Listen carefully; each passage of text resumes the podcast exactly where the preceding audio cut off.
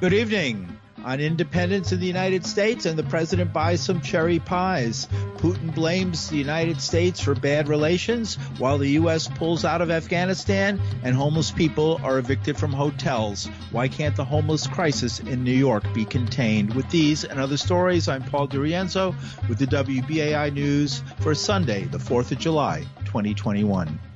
Protesters gathered en masse in Sao Paulo, Brazil to demand the removal of President Jair Bolsonaro yesterday. Demonstrators were holding banners reading Bolsonaro out and keep the Amazon down with Bolsonaro. One protester said, our people are being massacred by the interests of an elite that doesn't care that the poor have access to anything. The demonstration came after Bolsonaro fired Health Ministry Logistics Chief Roberto Ferreira Dias on Wednesday for reportedly demanding a bribe in a 400 million dose coronavirus vaccine deal. An executive from a medical supplies company told reporters the head of logistics at the country's health ministry had sought a negotiated deal to buy AstraZeneca vaccines that included a $1 per dose kickback. Bolsonaro has lashed out against the congressional inquiry, calling lawmakers bandits and that saying that talk about impeachment is nonsense. And demolition specialists bored holes for explosives Sunday as they prepared to bring down the precarious but still standing portion of a collapsed South Florida condo building. The work has suspended the search and rescue mission, but officials say it should eventually open up new areas for rescue teams to explore. The decision to demolish the Surfside building came after concerns mounted that the damaged structure was at risk of falling, endangering the crews below and preventing them from operating in some areas. So far, rescuers have recovered the remains of 24 people, with 121 still missing. Officials began considering the demolition at Champlain Towers on Thursday when parts of the remaining building shifted, endangering rescuers and prompting a 15-hour suspension in their work. The method of demolition is called energetic felling, which uses small detonation devices and relies on the force of gravity. After nearly six months in office, grappling with a pandemic every step of that way, President Joe Biden was determined to party. Biden wants Americans to celebrate too after enduring 16 months of disruption in the pandemic and more than 605,000 deaths. The White House encouraged gatherings and fireworks displays all around the country to mark, as though ripped from a Hollywood script, the nation's independence from the virus. Cases and deaths from COVID-19 are at or near record lows since the outbreak began. Businesses and restaurants are open, hiring is picking up, and travel is getting closer to pre-pandemic levels. More than 200 Americans still die each day from COVID-19. A more infectious variant of the virus is spreading rapidly at home and abroad, and tens of millions of Americans have chosen not to get the vaccines. The president took some time for some more traditional 4th of July concerns as well. He hosted the naturalization ceremony for 21 new Americans from 16 different different countries, and Biden honored the Queen's nurse from Jamaica, Sandra Lindsay, who wore a vibrant pink suit to the White House. She was the nation's first FDA approved COVID 19 vaccine shot. It's my honor to congratulate the 21 of you who for earned the title of citizen, citizen of the United States of America. But like previous generation of immigrants, there's one trait you all share in common courage. It takes courage to get up and leave everything you know and go to another place, no matter where it is. And during the height of the pandemic, she poured her heart and soul into the work to help patients fight for their lives and to keep her fellow nurses safe. When the time came, she was the first person in America to get fully vaccinated outside of clinical trials. Sandra's uh, vaccination card and hospital scrubs and the badge that she wore will be included in the Smithsonian's National Museum American History exhibit on COVID 19. On Saturday, Biden took a surprise trip to the National Cherry Festival in Michigan, where he purchased some cherry pies, applesauce, and homemade cherry raspberry preserves. Before answering some questions about last week's ransomware attack that struck 200 American firms, experts blame the attack on the so-called REvil ransomware gang. Biden also addressed the disqualification of American sprinting star Sha'Carri Richardson for testing positive for marijuana before an important trial race. He said she knew the rules, but he respected her response. Do we have um, uh, more than one of these pies? We do have some more down um, down across the apricots that we can grab for you. to do that. Oh, we got lots. All right. Blueberry and the which other one? The cherry raspberry? Yes, that one. Yep. Yeah. Okay. Yeah. Uh, with the most recent hack by the Russians, would you say that this this means We're not sure it's the Russians. Okay. With I most, spot, gotten okay. I got a brief on the, as I was on the plane. That's why I was late getting off the plane.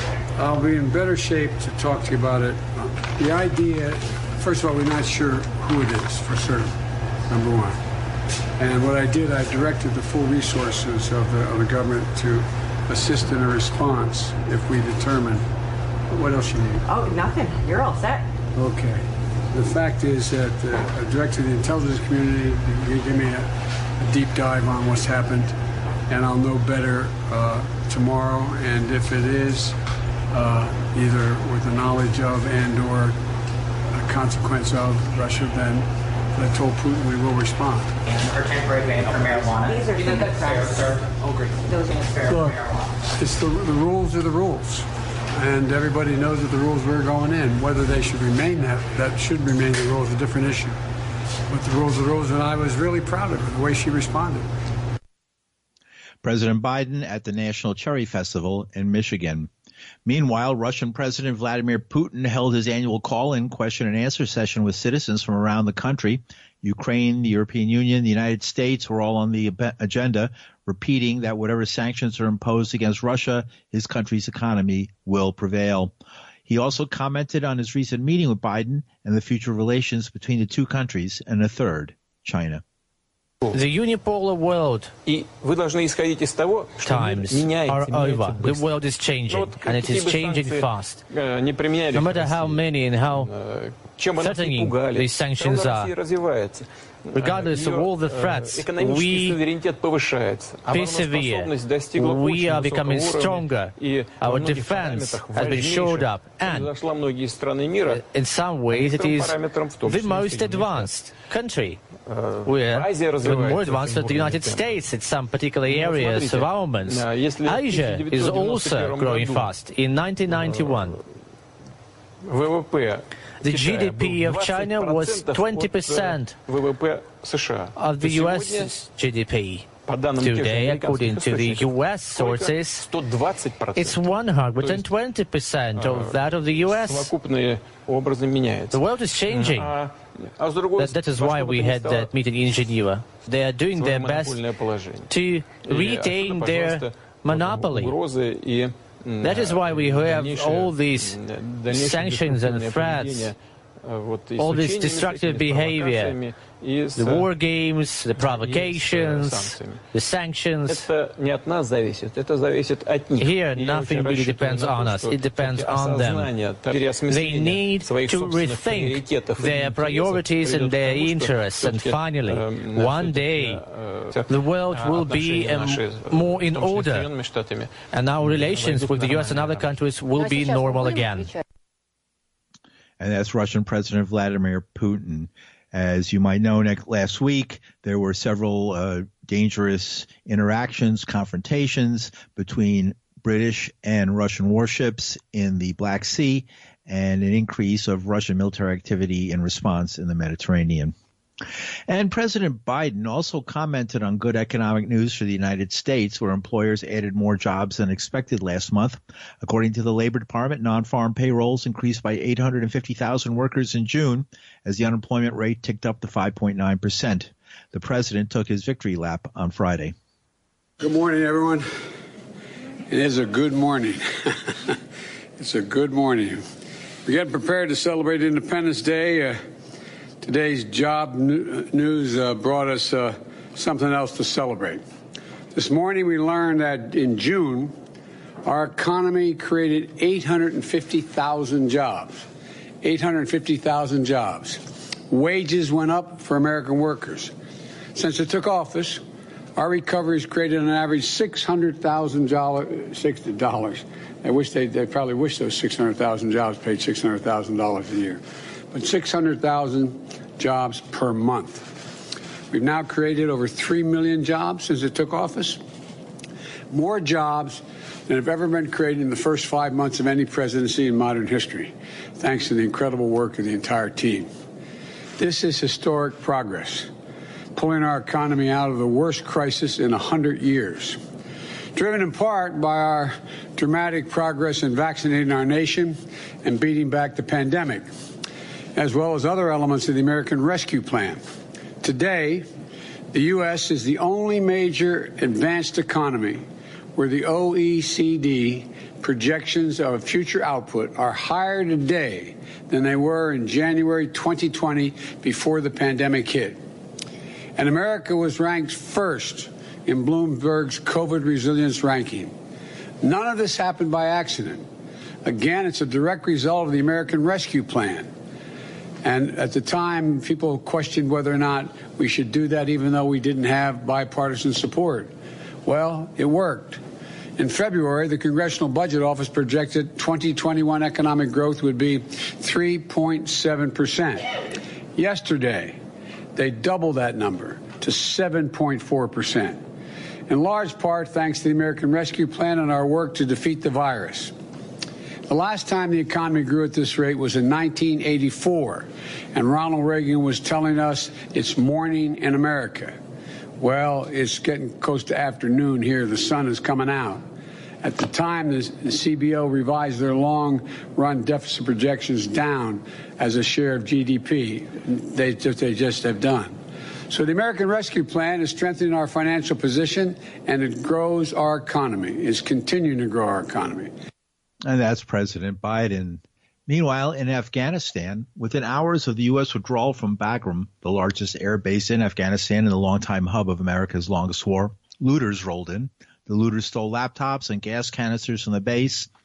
The U.S. withdrawal from Bagram came almost three months after President Joe Biden announced an end to the forever war in Afghanistan. Biden pledged withdrawal troops by September 11th, though about 650 are expected to remain to protect the U.S. Embassy in Kabul. Defense Department spokesperson John Kirby. We continue to execute a safe, orderly drawdown in accordance with the President's guidance for U.S. forces to be out of Afghanistan by the end of August. The safe, orderly drawdown enables us to maintain an ongoing diplomatic presence, support the Afghan people and the government, and prevent Afghanistan from once again becoming a safe haven for terrorism that threatens our homeland. And the turnover today of Bagram Air Base to the Afghan National Defense and Security Forces are key milestones in our drawdown process, reflecting a smaller U.S. force presence in Afghanistan. That presence will remain focused on four things over the course of the coming period. One, protecting our diplomatic presence in, in the country. Two, supporting security requirements at Hamid Karzai International Airport. Three, continued advice and assistance to Afghan national defense and security forces as appropriate. And four, supporting our counterterrorism efforts. And that's Defense Department spokesperson John Kirby. Meanwhile, the media also heard from Lynn Rosenthal, head of a 90 day independent review commission on sexual assault in the military. For decades, service leaders have said that there is no tolerance for sexual assault. But in practice, all too often there is nothing but tolerance. As one senior enlisted officer told us in our listening sessions, zero tolerance actually means 100% tolerance. The IRC rejects the notion that shifting legal decisions about charging someone with a crime or sending that case to trial diminishes the role of commanders. Instead, it enhances their role and places them in the lead of taking care of their people, which is their number one job. Lynn Rosenthal is head of the Independent Review Commission on Sexual Assault in the Military. And you're listening to the news on WBAI New York. I'm Paul DeRienzo. Police arrested 11 from an armed group of men claiming to not recognize our laws after a standoff of police in Massachusetts that shut down a major highway during the busy holiday weekend and prompted shelter in place orders. The incident played out Saturday morning after a state trooper saw a group of eight to 10 men in military style uniforms refueling their vehicles on the side of I-95 around 1.30 a.m. in Wakefield, about 10 miles north of Boston. Massachusetts State Police Colonel Christopher Mason said the self-professed leader of the group wanted it to be known that they are not anti-government. I'm pleased and relieved to be able to report to you that at approximately 10:15 this morning, uh, we were able to successfully resolve this uh, situation through a combination of negotiation and some t- tactical maneuvers. Uh, as a result of that, uh, we were able to place nine individuals into custody without incident. They joined the two that had previously been uh, placed under arrest earlier in the morning for a total of 11 arrests. Uh, those individuals surrendered without incident to the state police stop team members that were at the scene. Um, you can imagine uh, 11 armed individuals standing uh, with long guns slung on an interstate highway uh, at 2 in the morning certainly raises concerns and uh, is not consistent with the firearms laws that we have here in Massachusetts. I understand that they have a different perspective uh, on that. Uh, I appreciate that perspective. I disagree with that perspective uh, at the end of the day, uh, but I recognize that it's theirs. And the self professed leader wants it very much known that uh, their ideology is not anti government. Um, you know, I think the the investigation that follows from this interaction will provide us more insight into what uh, their motivation, what their ideology is. Massachusetts um, Massachusetts State Police Colonel Christopher Mason. On Friday morning, dozens of unhoused New Yorkers holding trash bags full of their belongings boarded several school buses in front of the Four Points by Sheraton Hotel in Midtown.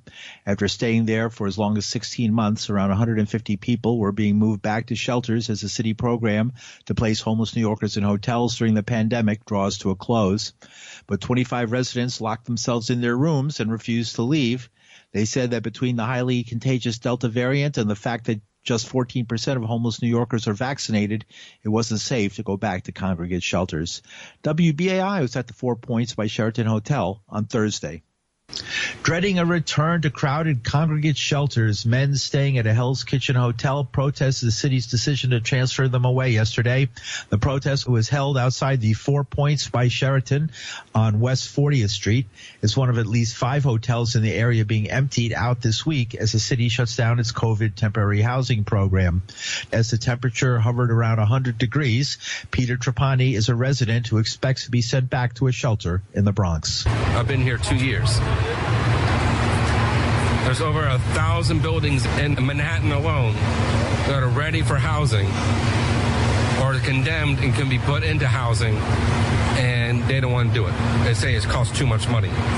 But they're spending $8 million a year, or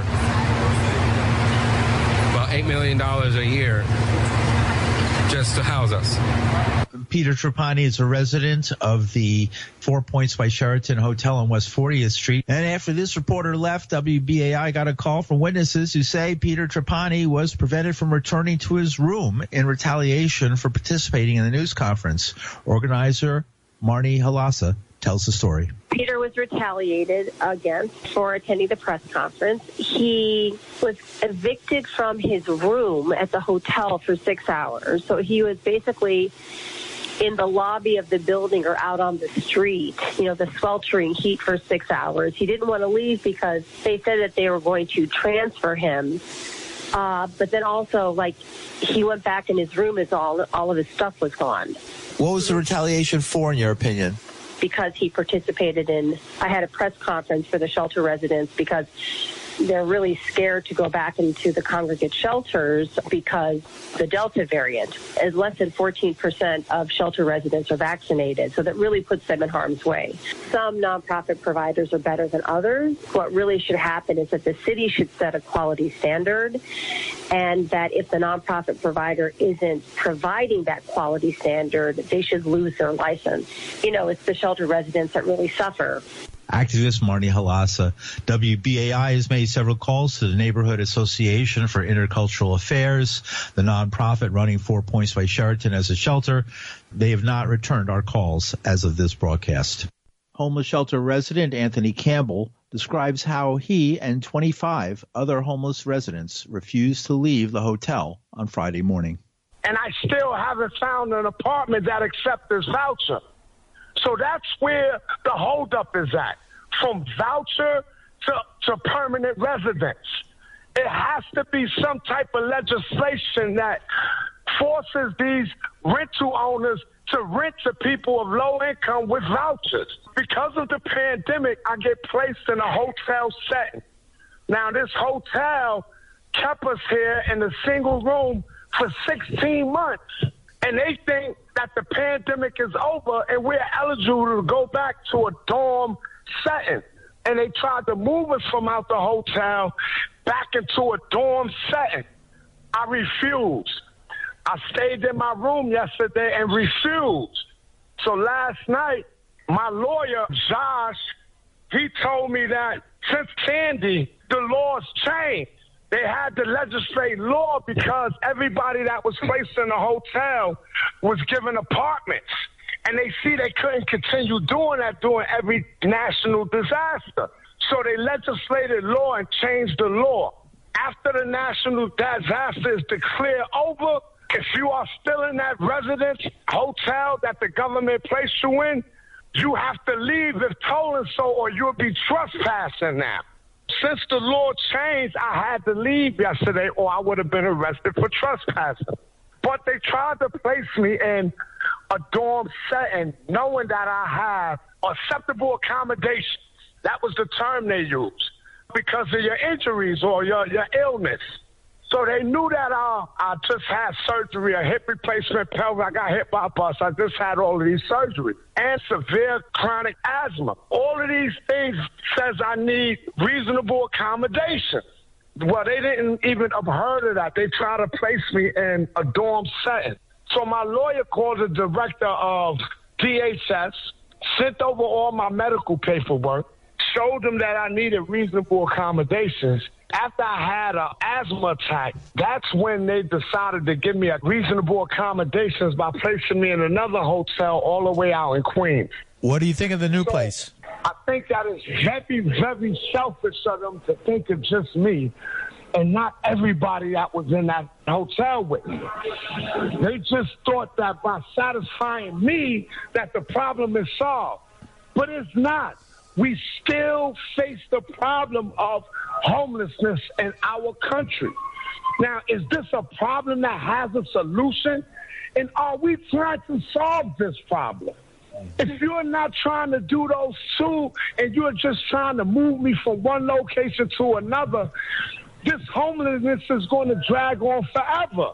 No one wants to say that that's a problem that can be fixed. Because if it is, why isn't the system working? Did any other people try and uh, stay in the hotel besides you? It was 25 of us. It was 25 of us that stayed back and refused to move. Only one of us, me, got reasonable accommodations because my lawyer called the director. The other guys wasn't privy to lawyers, so they got sent back to the shelter on Tremont Avenue, which is a bad like a bad like a dorm situation. And I honestly did that for the whole, not for me. That's what the pandemic has exposed to us. That every man, woman, and child should have a space to call his own just in case they have to quarantine. You must legislate law that mandates every rental apartment building, every rental property must designate at least one or two units for voucher holders and low income people when a person receives this voucher, he will automatically have a destination that he can reach within 30 days. Homeless shelter resident Anthony Campbell. Jacqueline Simone is a spokesperson for the Coalition for the Homeless. She says the city is pushing too fast to empty hotels, adding that COVID variants are still a big problem. Yeah, it is a very sad situation because for several months, um, the hotels provided a safe private space for people to be protected from the virus. And even though the pandemic continues and we have the new Delta variant spreading in New York City, the mayor has made the misguided decision to prematurely move people from the hotels and back into congregate dorm style shelters, despite the risks to their health and despite many of the other ancillary benefits that the hotels have provided to people, such as a greater sense of security and well-being because they had more privacy and their own shower and bathroom and just a greater sense of dignity as well as air conditioning in the midst of a heat wave. It was sad enough to see literally clothing and other items being taken in bins and loaded Mhm. into into vans. One of the residents who spoke to me about their experiences in the shelter in the Bronx and then here in the city for the last seven, eight, nine months was retaliated against, were uh, not Hmm. allowed back into the into the building. Is that kind of thing common, or is this a, an unusual situation? Retaliation should not happen. I, I can't tell you that it never does happen, but I would encourage anyone who feels that they are being retaliated against or that are un, who feel that their ability to advocate for themselves is being impeded should definitely reach out to Coalition for the Homeless or other nonprofits that are that are helping people to assert their rights. These moves are being done in a very fast and haphazard way because Mayor de Blasio has set an arbitrary deadline for returning people to congregate shelters by the end of July. So rather than doing a more deliberate and careful assessment of each person's needs and the protections in the congregate shelter where they will be returning and these individualized assessments, there's sort of this rush to move busloads of people back to congregate shelters, which is just set through this arbitrary goal of the mayor to to say that the city's reopened and the pandemic is over.